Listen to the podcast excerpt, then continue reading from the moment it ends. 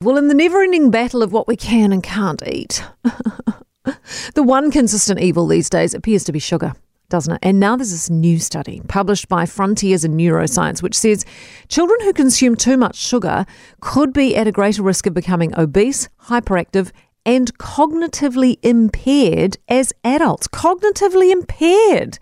That's serious.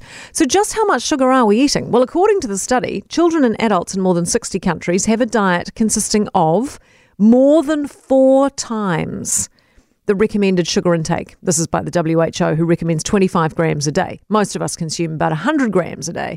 The worst news is that overeating sugar leads to more overeating in general. We tend to eat more processed food the more sugar we eat. So long-term sugar consumption significantly boosts weight gain.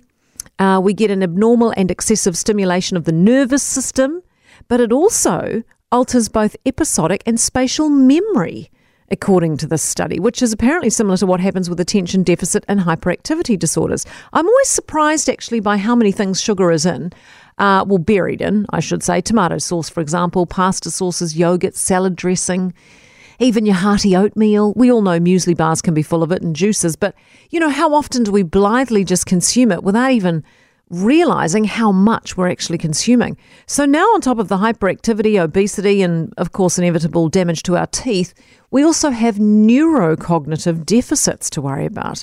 This professor in this study said there's an increasing evidence of overlap in the brain circuitry and molecular signalling pathways involved in sugar consumption and drug abuse. How disturbing is that? Basically, it's like an addiction. Uh, and we do it out of, for emotional reasons often, don't we? You know, bad day, bar of chocolate, rough night, sugary drinks. The experts say this hedonistic desire for palatable food is reward-driven and overrides our ability to regulate. So in effect, we lose the ability to stop ourselves. Look, it's not all doom and gloom. There was some good news in this study. Apparently, overall, our sugar consumption has dropped since the mid nineties. But, why is there always a but? Obesity rates have climbed, which scientists say could be the delayed effect of high sugar intake over a lifespan. So what can we do? Well, apparently, eat four times less sugar than we currently do, which is a lot, isn't it? So let's start with breakfast, given that's what you're probably about to have. If you're about to get into a bowl of cornflakes, maybe think again, maybe try some eggs. Hawksby.